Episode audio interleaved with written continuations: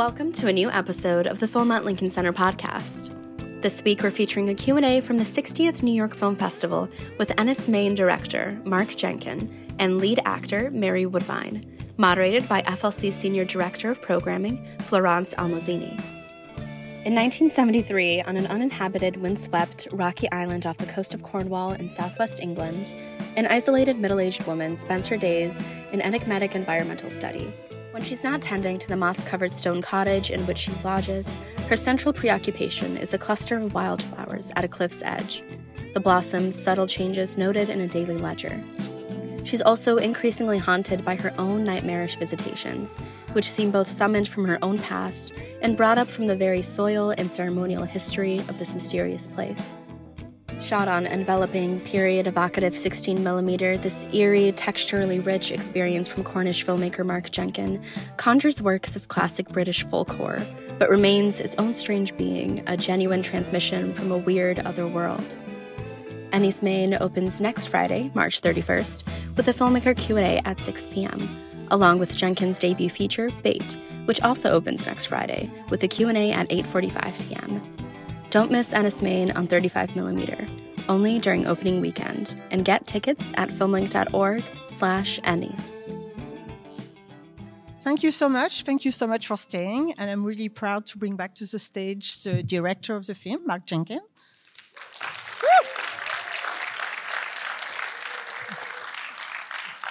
and the star of the film, even so Mark didn't give her a name in the film, Mary Woodvine.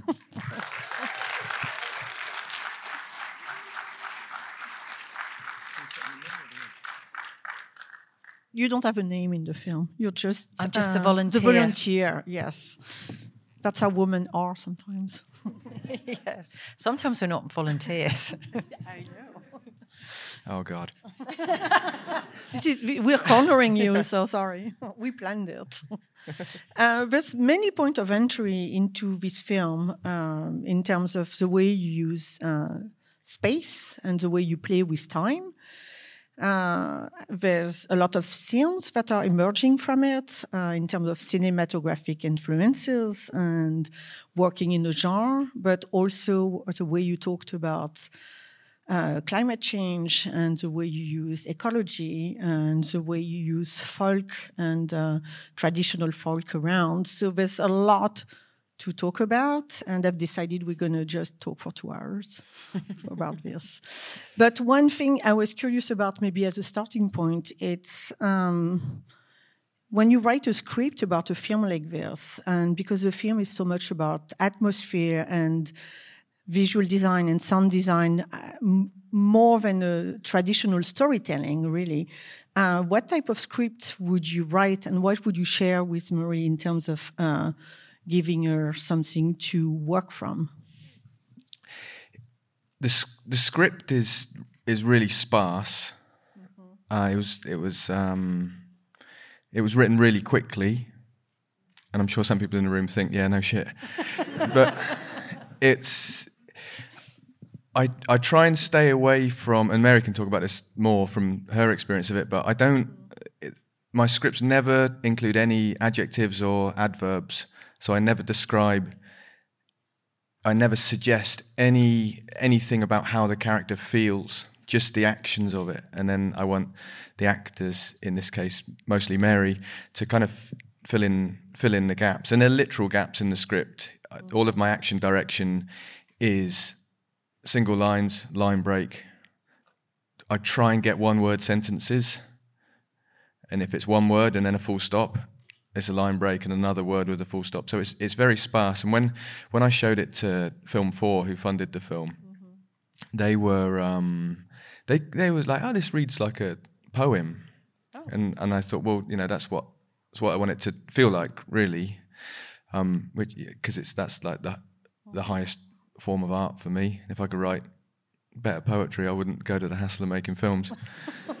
but the the script is. Um, you know, everybody, every character that I write, and there's not many in this film, but it are, are versions of me, and so I try not to suggest any motivations or any feelings or anything for the characters because I want to hand the character over. I want to hand that character over to the actor, um, to make it less me, to make it part me and, and part them. And if I start suggesting motivations and extensive backstory, then I think you sort of disempower the actor. And I'm a, a I'm a um, textbook Jungian introvert. So all of my characters are introverts that I write. If I try and write an extrovert, they're awful characters. Mary's a textbook Jungian extrovert. I hope she doesn't mind me saying that.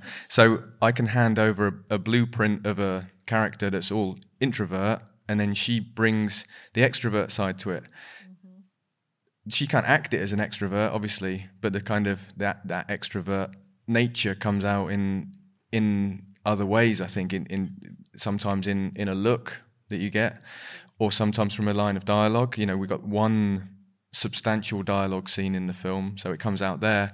But it also just comes out in her then building a backstory from her experience as a as a person who is an extrovert who who needs certain things that maybe an introvert doesn't doesn't need. And so going back to your question, there's a lot of gaps physically in the script, but there's a lot of gaps that I that I hope the actors can can fill in to kind of make the make the characters more complex, more difficult to read ultimately, like you know, like um, like most of us are.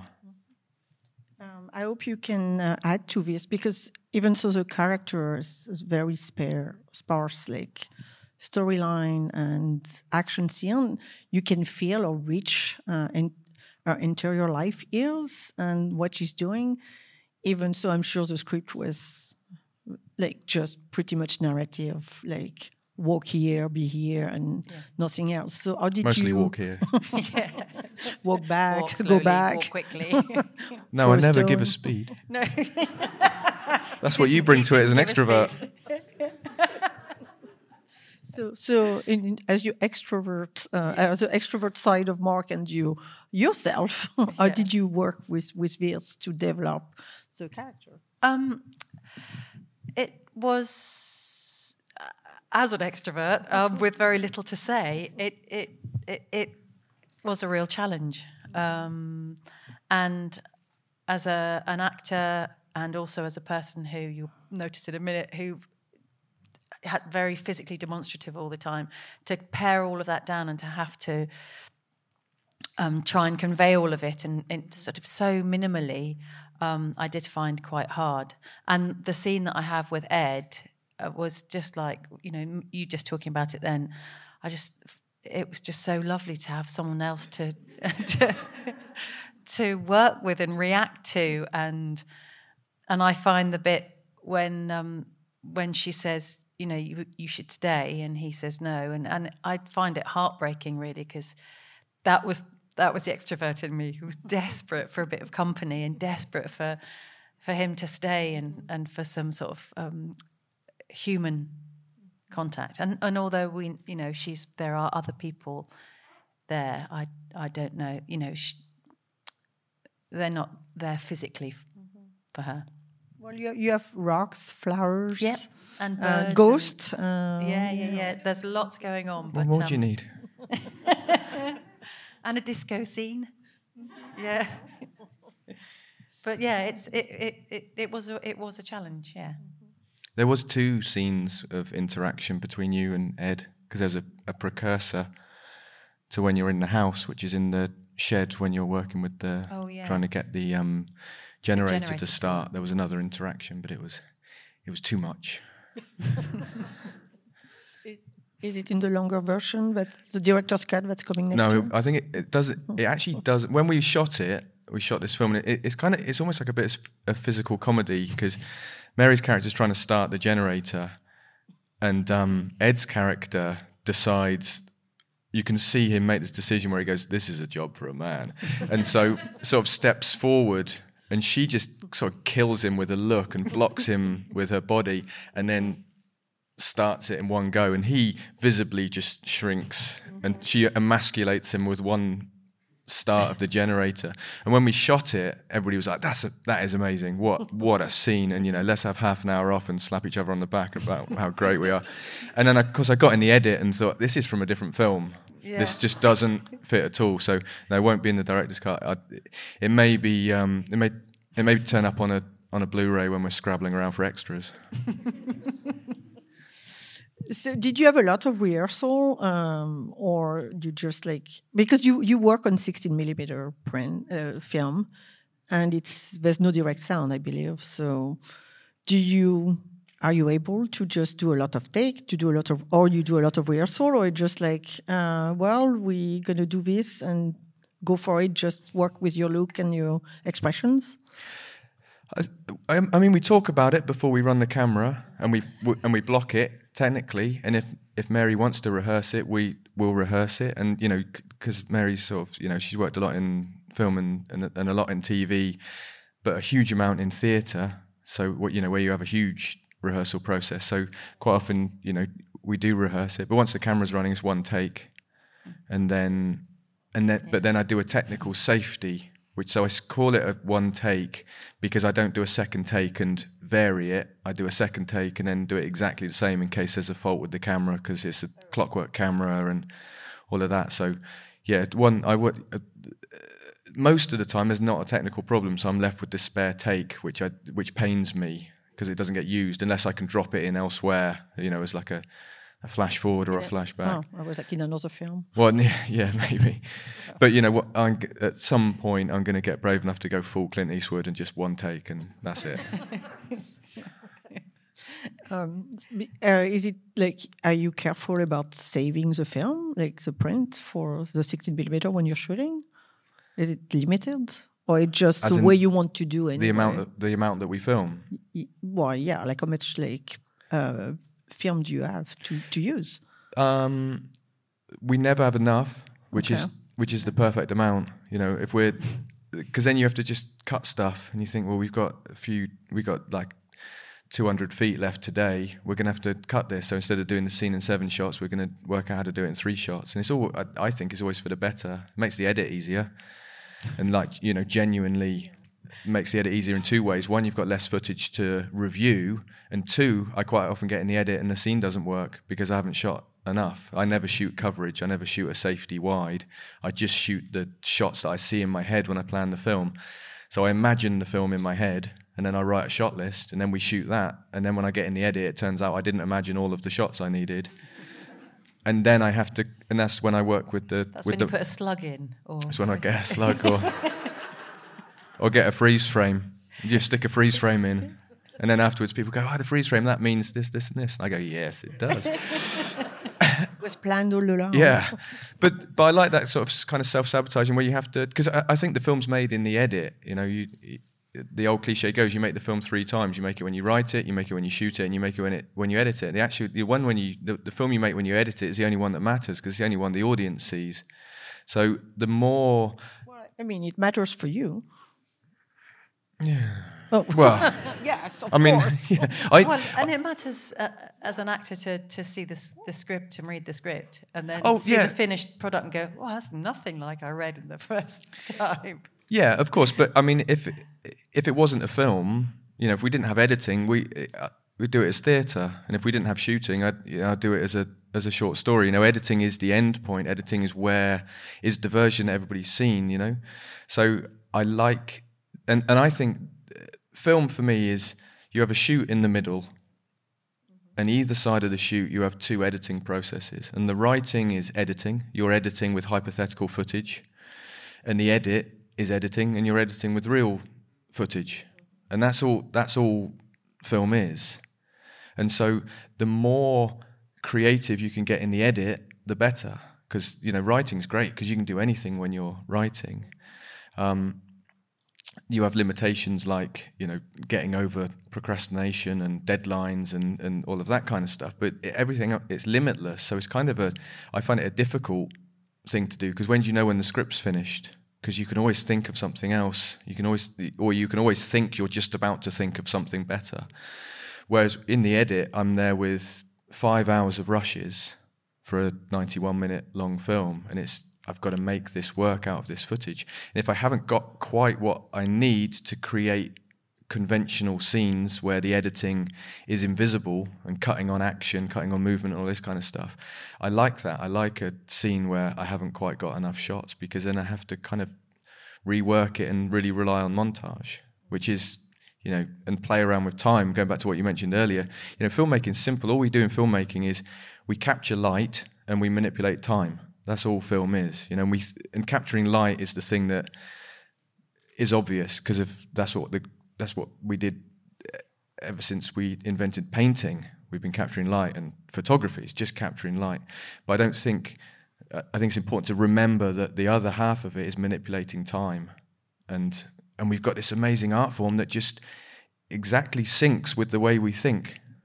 You know, we that's why we had to create cinema, which is the greatest thing the human race ever invented. It sounds frivolous, but it's true. I, I agree. Because we made, and it's not about entertainment necessarily. It's about making sense of our dream state. We we invented an art form. So, and it, as soon as it was invented, it was completely familiar. You know, the, the often exaggerated story of the train pulling into the, the Lumiere train pulling into the station, everybody running out screaming because they thought a black and white train was coming through the wall into their colour world. I can understand why people did that. But then when Ed, the first in 1903, when Edwin S. Porter cross-cut space and time in the Diary of an American Fireman, is that the name of it? It's the first time it cross-cut between one location and another location, jumped around in time. The audience didn't run out; they just sat there and went, "Yep, that's how my mind works, you know. And we were up, you know, and, and we. You know because you were there. Yeah. because you travel through yeah, yeah. time and space. Yeah, too. I'm I'm there in the future. Well, I mean, and that's why the movie also captured time, sense of time, so beautifully, because you, I mean, it's clearly said like 1973, but you move through the time where like the present, the past, and the future are all tangled up and moving back and forth. So it's disorienting uh, in a way, but it's also captivating the way you can, it gives you so much freedom as a viewer to just like, where am I? Why am I here? Will I go back? And what's happening now? But did it happen before? But yeah, and I think that's the that's the human, you know, as John Lennon said, "Be here now." You know that idea of all we've got is now, but own, but now is just a construct of what's gone before and what's gone ahead. So all we are is a, the sum part of our experience and our memories of the past and our hopes and dreams of the future. And we, and that's how that's why we're such complex beings, you know. And we've got cinema to to to be able to communicate that. So I'm very interested in the capturing light element of filmmaking. You know, operating the camera you know, you'd have to tear the camera out of my cold, dead hands. But manipulating. Did you try? I will try. but the manipulating time is the bit that's really exciting. You know, the past, present, and future all all being the same thing. It is in a way. Um, but so you, you do a lot on the film because you you shoot um, as well, and you, it's a small crew where everybody is involved in many different tasks. Uh, and you're also very conscious, and it's something that reflects on the film and the way you work. It's the carbon footprint of making a film and what an ecological film could be, because it's very sparse, but you also work in a very sparse way. And you live your life also this way. So it's really in continuity all around. So is it something that you both can talk about a little bit? Um, yeah. I mean, I don't know how to say this without saying sounding terrible, but like there's yeah, there's it, it, the carbon footprint is is small. There's there's no luxury. You know, I haven't got a nice Winnie to go and settle down in and get nice and warm. It is all. And we rode here from the UK because we don't take aeroplanes. You took a little boat. yes, yeah, but it. Um, it just makes sense. It's just the easiest and the best way for us to do it, I think. Yeah, I mean, it is quite difficult to answer because it is, without meaning to sound like you know really worthy hippies, it is the way we live, and it's not a conscious thing. It's just we we're on a little bit of rock that sticks out into the into the Atlantic, and we're it, we're quite self sufficient. Mm-hmm. And you know, I don't, I don't mean we've all got solar panels and wind turbines and stuff, but we all sort of rely on each other to work the team's really small. If it, and I've been asked a lot because you know Mary's obviously my partner in in life as well as on this film. You know how that works on on the set. You know, bringing domestic life, the personal life, to a professional project. But it's it's not a massive deal because the the crew, which is very small, is they're either like our our best friends or they're literally our family. So the whole thing is personal and, and professional. And so there's and, and the whole film, you know, the, the film's the film's not really shot on an island. You know, What? Yeah. the film's just shot sort of on the moorland out out the back of our house really. That's where that's where we live. So it's very much sort of you know. And and I remember It's, it's a stone island. yeah. Well the wide shot is in Wales, but all of the, the actual composite of the island is is round us. But it's you know, I, I never thought about the ecological side of the way we worked at all because it's just it is just the way we work until know, the producer it's totally linked to what you're showing too. Like you can't make a movie like this and just waste things. No, well, look, now you've said it. Obviously, I'm, na- I'm now going to say that in future Q and A's. That, but I didn't. The only time I ever thought this is a sort of ecologically sound production was when we, when the day the green, we had a green generator. So we got a petrol generator in the film, but the actual generator we used to power the lights was a was an eco generator, and so it's just this like this massive battery. And Denzel, the producer, was like, "Yep, we're using this eco." Generator, and everybody was like, "Oh, "Yeah, no, amazing! That's really And great." it's silent, obviously, as well. And um, but it You have to push it. what- no, but it weighed honestly, it weighed about three hundred tons, and we've got this crew who, you know, there was only sort of eight or twelve on the crew, so mm. everybody on the crew, every time the generator had to move, everybody had to had to move it, and we put it, and then we put it in a van to move it, and then the van just like sunk, oh, and then we had to get a, a farmer to bring his tractor down, drag the van out, and then we had to carry the generator again, and everybody was like, "Yeah, great, we're doing an ecologically sound film." You can definitely put this in the extra for the director's cut of the Blu-ray. yeah. Uh, we should take a few audience questions uh, because I'm sure people have questions for you. Uh, this, do we have microphone? Yes. So there's a microphone. There's a microphone coming to you, so I don't have to repeat your question. Hello, yeah. Uh, I wanted to ask about, uh, in terms of performance, uh, you said you come from a theater background, uh, how it feels. You said you do like one take. Uh, do, coming from a theater where you have, you know, multiple nights of performance coming into, you know, having only one take that's going to make it into the edit. Yeah, how you prepare for that? Um, uh, um, it it it's quite it is quite nerve wracking because you know you can only do it once, um, and like you say, if you're doing a theatre performance, it can change and it can change, you know, nightly. But also that's often to do with um, reacting to another person. So sometimes if somebody else says something different, you'll you'll react to that. So as most of this was sort of on my own, um, uh, I just I suppose there was just quite a lot of thinking about everything before we did it, and we but we generally didn't. I don't think we rehearsed that much, did we? I think we'd sort of talk about stuff in the morning, um, but we didn't really you know, there wasn't a point where Mark would sort of sit me down and go, right, in this scene, this is what, you know, sometimes there was, but generally it kind of, it was quite simply done. And, and that, you know, and sometimes I'd say, what's going on here? And he'd go, I'm not telling you. and I'd have to, and I'd, and he'd say, I want, he'd, and he'd just say, I want, I want you to work that out for yourself. So there was, there was a lot of, of thinking going on. But um, so some of it I felt I had to prep a lot for in terms of my kind of emotional journey, and some of it, like the walking and the thinking while I was walking, that that was all quite that was all quite uh, comfortable for me, really. And actually, I was thinking about this earlier on. That was my chance for my physicality, I suppose, because um, she's very confident in the landscape and really uh, at ease walking in all of those different sort of environments. Um, so that was the chance for the sort of the physical, as a physical performer, to to kind of come out, um, and then all the, you know, in, in the same way that it's shot with the the micro, tiny, tiny stuff that's going on with the, the with the lichen and the, you know, bugs and stuff. You've also got the macro. So my my big walking scenes with a macro for me, and then the, the micro was like all the little bugs and stuff. So, so yeah, I did have to do a bit of thinking. I'm sure a lot of thinking, A lot- not a just a little bit.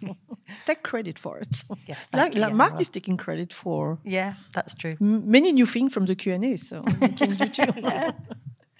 uh, there's a question here. Hi, thanks. Um, I was wondering if that decade has some kind of personal significance for either of you, or that particular year. Why you said it? Why the setting was there? Well, I'll, I'll start, and um, Mark can go on. Um, go on, go on a bit after me.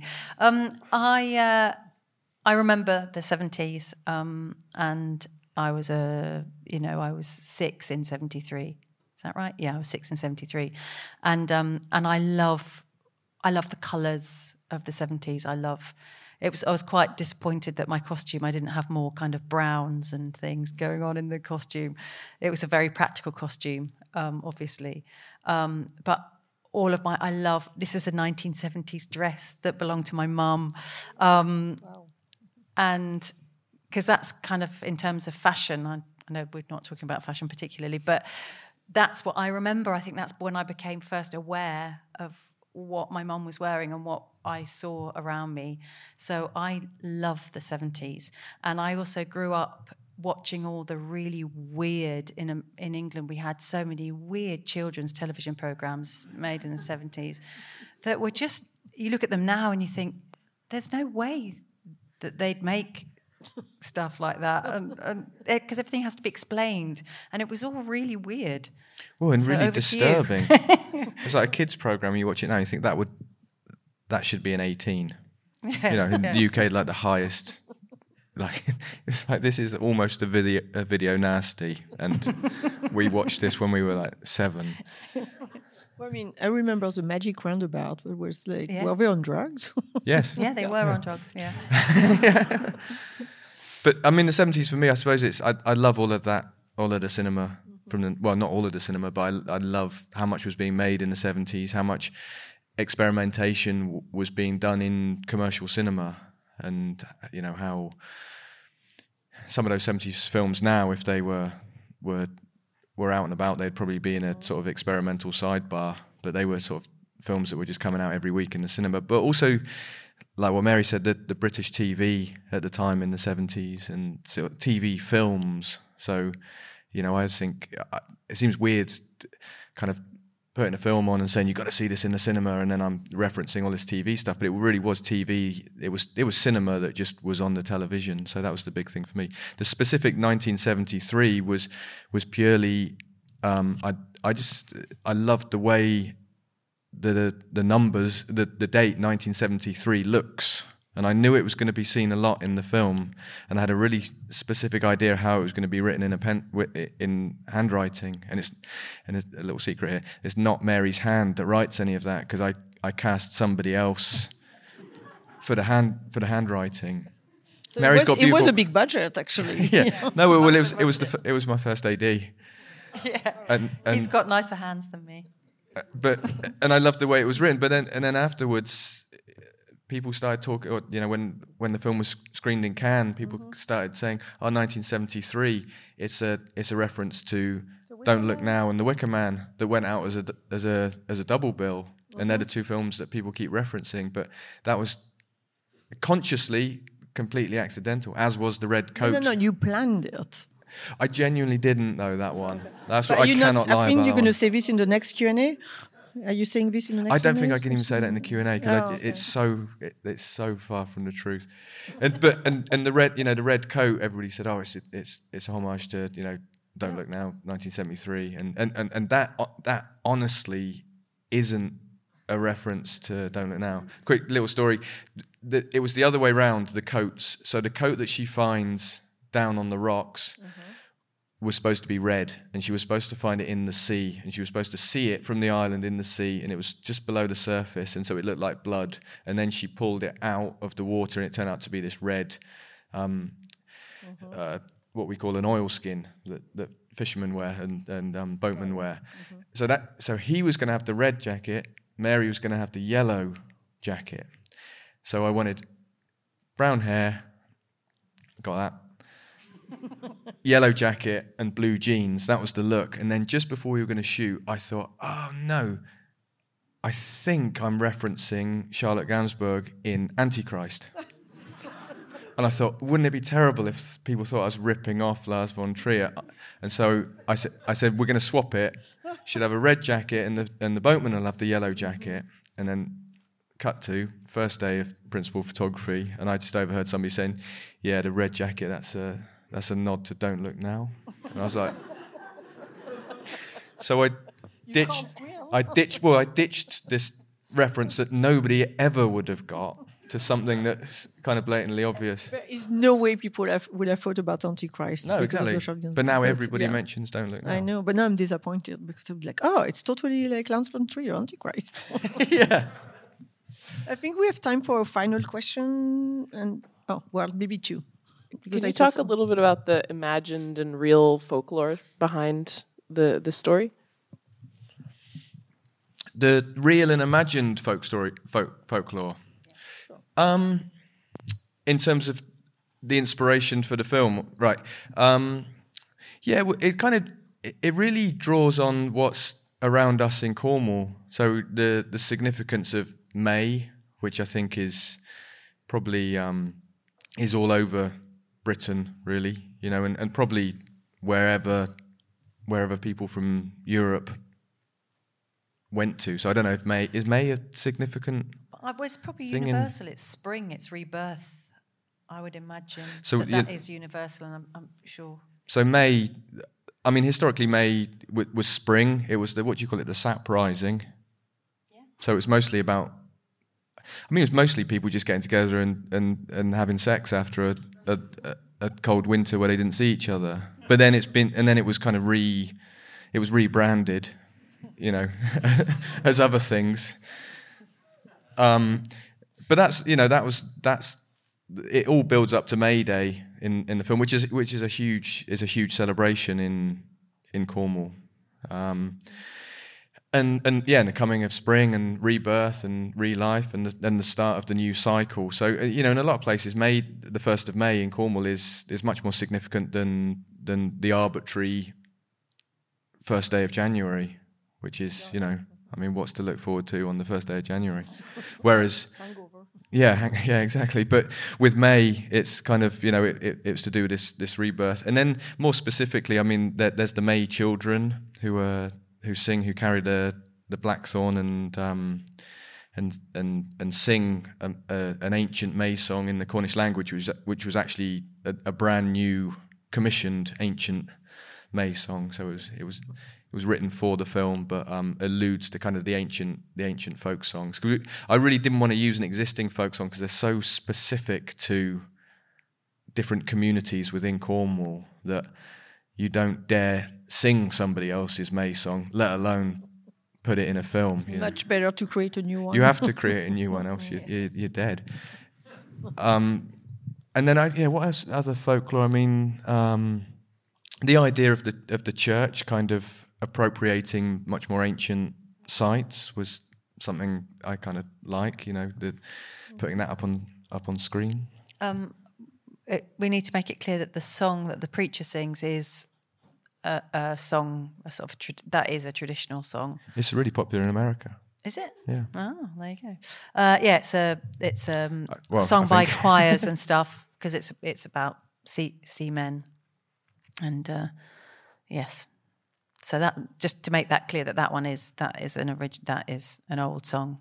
Yeah, that's an old hymn. And when I I wanted to, I sort of googled different versions of of that hymn, and everything, all of the top hits on YouTube were American versions of it. Very and, and kind of Bigger country, yeah, Yeah. but sa- more, more Wi-Fi. but, yeah, but very very religious versions of it from very religious parts of America. They're waiting for you outside. We're going to take a final question because you you've been raising your hand. Uh, I don't know if the microphone disappeared, so we will repeat your question. So just sound design. Should we repeat the question? I, ju- I just uh, paraphrased it by sound design. Oh, so, no, but you didn't say the bit about saying it was the best Q and A ever. Oh yes, it's uh, in case you didn't hear all the way in the back. Uh, oh, me. Um, um, it's it's really interesting working where you're having to do the sound, you know, post sync the sound. Because, you know, on the day you think, wow, that was, I got that just exactly how I wanted to say it. But of course, it hasn't been recorded. So then you've got to go back a month later and, and stand in a booth, well, actually, just in Mark's studio with a blanket resting on something over your head and a sort of a duvet wrapped around you. Um, and so sometimes it felt that that felt really tricky and you can't believe that any of it works really but it does doesn't it well, it's not for me to say, but it's yeah. yeah it does I mean, yeah, I mean, it's great, and you know, I think actors who haven't gone in and done all of their dialogue again haven't had that experience get get worried about it, but um, they make it they make it seem very easy. I mean, I don't have to do it, so um, it's easy for me to say it's easy, but you know, you nailed it really quickly. Yeah, but I mean, I suppose following on from what I said earlier on, um, as most of it was sort of said out to the wind, um, then that didn't really sort of matter so much. But but the stuff with Ed, actually, we didn't do the dialogue scene together either, did we? No, never. No, So yeah, so Ed and I even recorded that that dialogue scene separately. Um, but actually, eh, that that worked as well. yeah. Yeah, I don't want you to have. Hmm? I don't want you to be able to make independent decisions amongst yourselves. but the other, all of the other stuff is, you know, because the camera doesn't record sound, so I don't record any location sound. And quite often I'll go back to the locations when I'm editing and pick up sounds that I that I need. But quite often I'll just I'll use stuff that isn't from the same locations because it's a it's an easy way to to abstract reality. If you want to subtly abstract it, then maybe don't put quite the right wind sound on it, or don't put quite the right footsteps on it. You know, and a lot of it I, I do picture and sound editing at the same time. So actually, at my edit bench where I edit, I've also got a piece of fake floor floorboards that I can do footsteps kind of live while I'm cutting stuff. And I, also, I do the score while I'm doing the picture edit and the sound edit. So I've got an analog synth and a quarter inch tape loop that goes around and loops all the sounds and all of that kind of stuff. So for me, the the sound design is one of the best, is one of the most fun parts because I think quite often, if you know, if anybody's made a low budget film, quite often what happens is you go into the sound edit with a load of stuff that you have to start mending to start with because the poor old sound recordist has stuck their hand up at, after a take and gone, can we do that again? Because there was an aeroplane or the, I can hear the fridge, and the director or the first AD's gone, no, no, no, we got it, move on, fix it in post. And then post comes round, and it's the poor sound department who are the first day of this amazing, exciting creative process, they're mending stuff that isn't their fault, and that, I just think that's such a bad starting point for a creative pr- creative process. Um, and having nothing, it, I, that's really great. I think because especially if you think, oh God, I've got you know I've got to do 800 footsteps now, and think, ah, maybe if I put a spatial wind over that scene, then we wouldn't hear the footsteps.